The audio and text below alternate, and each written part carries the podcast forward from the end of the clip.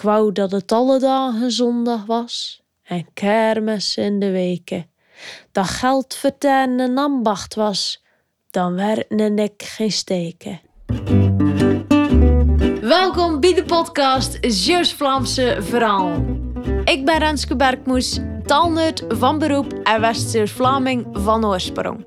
Van jongs af aan wilde ik al iets doen met ons dialect en per toeval kwam tijdje terug het boekje Curzanse Verhalen tegen, geschreven door een hoofdkrabbe. En aangezien ik van mening ben dat een dialect vooral is om naar te lusten, en ik hier voor jou een schone podcast van gemaakt. Om het dialect leven te houden en de kinders en kleinkinders, maar ook de oudjes te vermaken. Groenebroek. Niet zo heel ver van ons vandaan woonde er een boer die in de Groenebroek. Langs de weg rond was het nog een heel eindje, maar eenmaal ze breedte lang binnen was het maar een, ja, een 100 meter zo wachten. Het was een hof van 130 meter.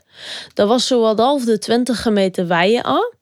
En als je daarbij telt de afdracht en ankras, bleef er dan nogal minder bij 100 meter ploeg over.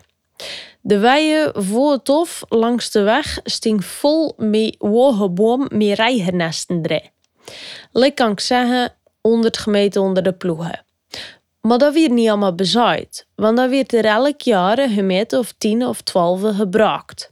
Daar was dan de Basterse braken bij inbegrepen. Dat moest wij omdat het in het pachtcontract stond en je moet hierbij denken dat er nog host geen vetten was. Dat weer nogal een heel beetje bieten gezaaid. In die tijd hebben ze de koop sas gebouwd, maar de baas deed daar niet aan mee, om aan die pachten van de heren moest die beten zijn voor zelzaten en moerbeken.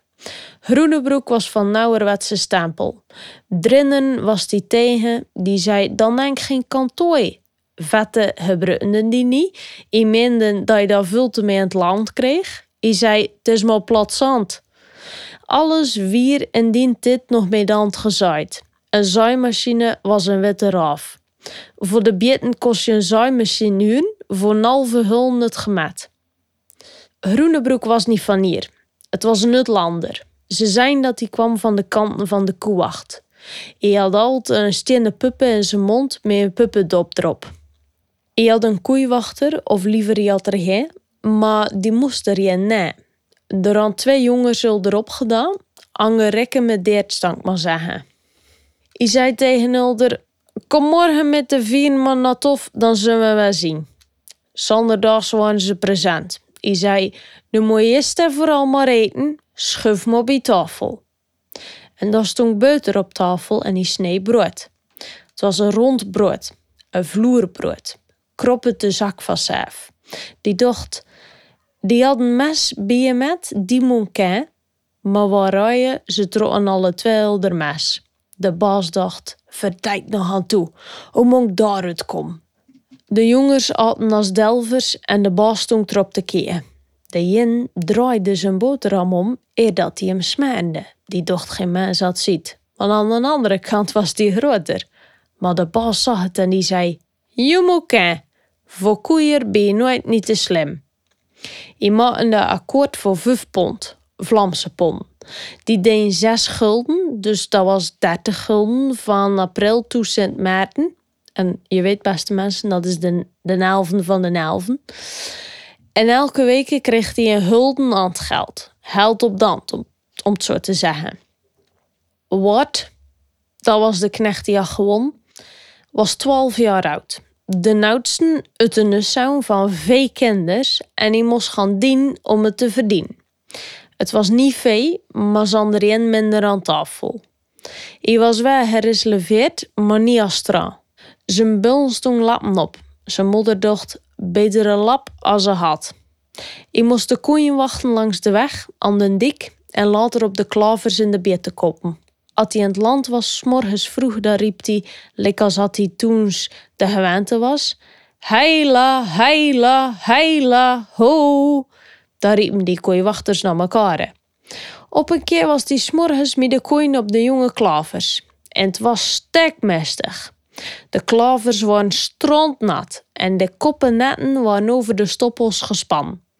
Dat weer een koe te dekken. Niet van te vereten, maar door te vossen heten.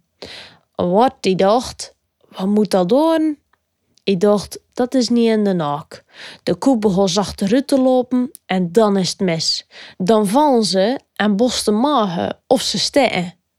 Hij liet ze klompen waaraan ze waren en liep op zijn kouseling voeten, oes patoes schuinsrechten door de bieten. Dus lekker sloeber na tof, misniel tegen ze had. De bazinne wist niet waar dat de baas beland was. Ze zei, ik, ja, ik zal hem eh, zien op de zilverne. Uh, neemt hem daar maar mee. Dat is een oude ijzeren slange die dat kan buggen. Wat vloog op de piezel, pakte den daarmee op een vloekende zegt was die weer in het land. Al lopende speelde die zijn mouwvesten uit. De koe was gevallen, lei het met zijn tong uit zijn bak. Wat dacht, strak is die om zippen en had die hanoepel. Hij stak de darm zonde in zijn bek, maar kon hem niet door zijn killen krijgen. De koe werkte die elke grijnzen terug. Maar op het laatste nippertje zag hij de baas uit de mest komen op hoge. De baas patte een darm en het duurde maar een tel of die was door de keel in de slokdarm. De baas zei, je moet hem erin down, maar je mag zijn keel niet kapot staan. De koe moet hem insletten. Als dan de darm in de maag zat, begon de wind eruit te komen want die dekte, dat is al wind. De baas zei, ik was anders al een heel aan de gement. Een half uur later was de koe driemaal bovenop. Wat kreeg van de baas hulden. Je begreep zeker wel dat wat bij de baas dat de hoed in het kastje stond en bij de bazinnen een schreefje voor. Smiddags na de eten was wat in de prummelboom of aan het neutenknippel. Dat deed hij omdat hij wist, dan sliep de meid een stukje in de stoel, met de schorten over de hoofd voor de vliegen. Hij was namelijk op zijn dood voor de meid, want die zat hem altijd maar achter zijn haren en die kon er niet luchten of zien. Op een keer, de meid sliep niet, maar zat op de loer, wat dat wat ging doen. Zeker in de prummenboom. En het was zakke werk zie er naartoe op haar bien. Ze zei, ik ken het wel gedacht en als de weer uit de boom. Je bent een snotap en een strontjong. Dat loopt voor schaai en baten. Werk doen dan niks beschiet. Lopen stront rond de deuren lik als een bremste gezeugen. En de bos in zijn zak zee en om maar goed in het kastje te staan. Ze pakken een biezen naar hem en wilden een optater geven. Maar wat die was zijn zerre getrapt als ze zei dat die hoed het kastje wou staan.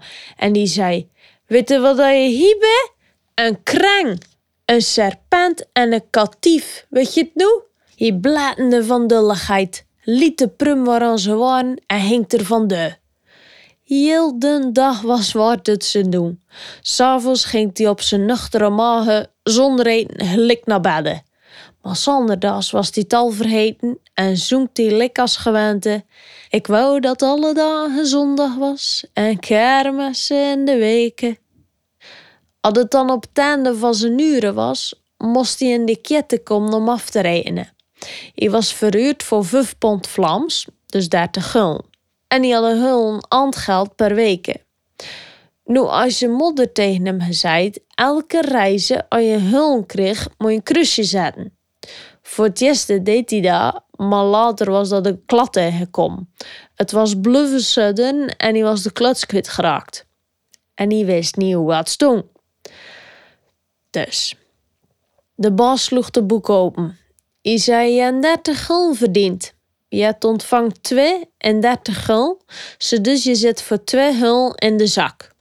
De baas zei, ik zal er maar een krauwdeur geven, we kunnen dat wel op de balken schrijven. I zei, maar nu heb je nog niks om mee te nemen. Hier rijdt dan nog twee huls, die kan je dan naar je modder geven. Dan kan ze daar een paar klompen voor kopen. Alsjeblieft, Bas, zei Wart. I zei, zou ik mee korte man terug mogen komen en dan voor derden?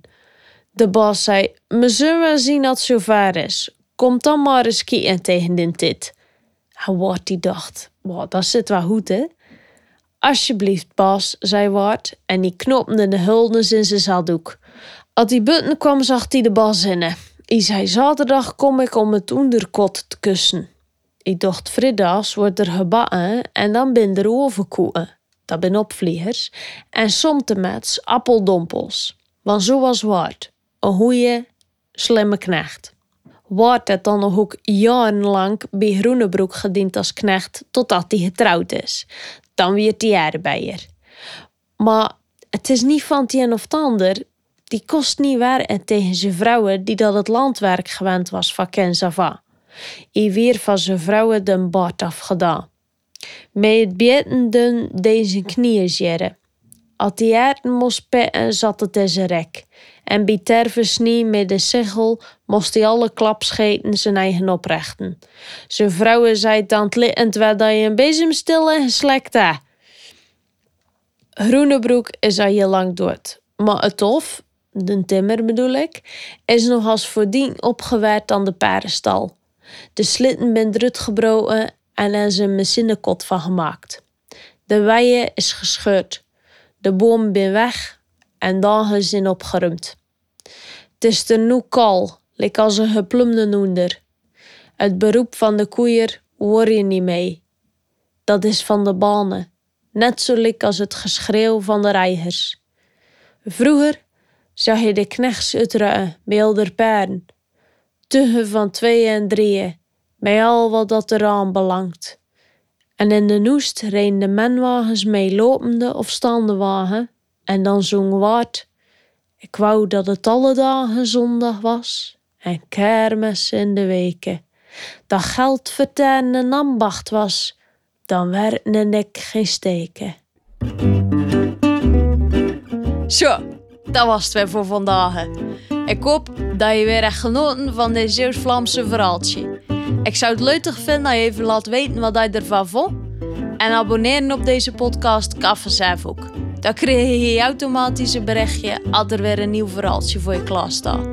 En voor nu, bedankt voor het lusten en uh, de naastigheid hè.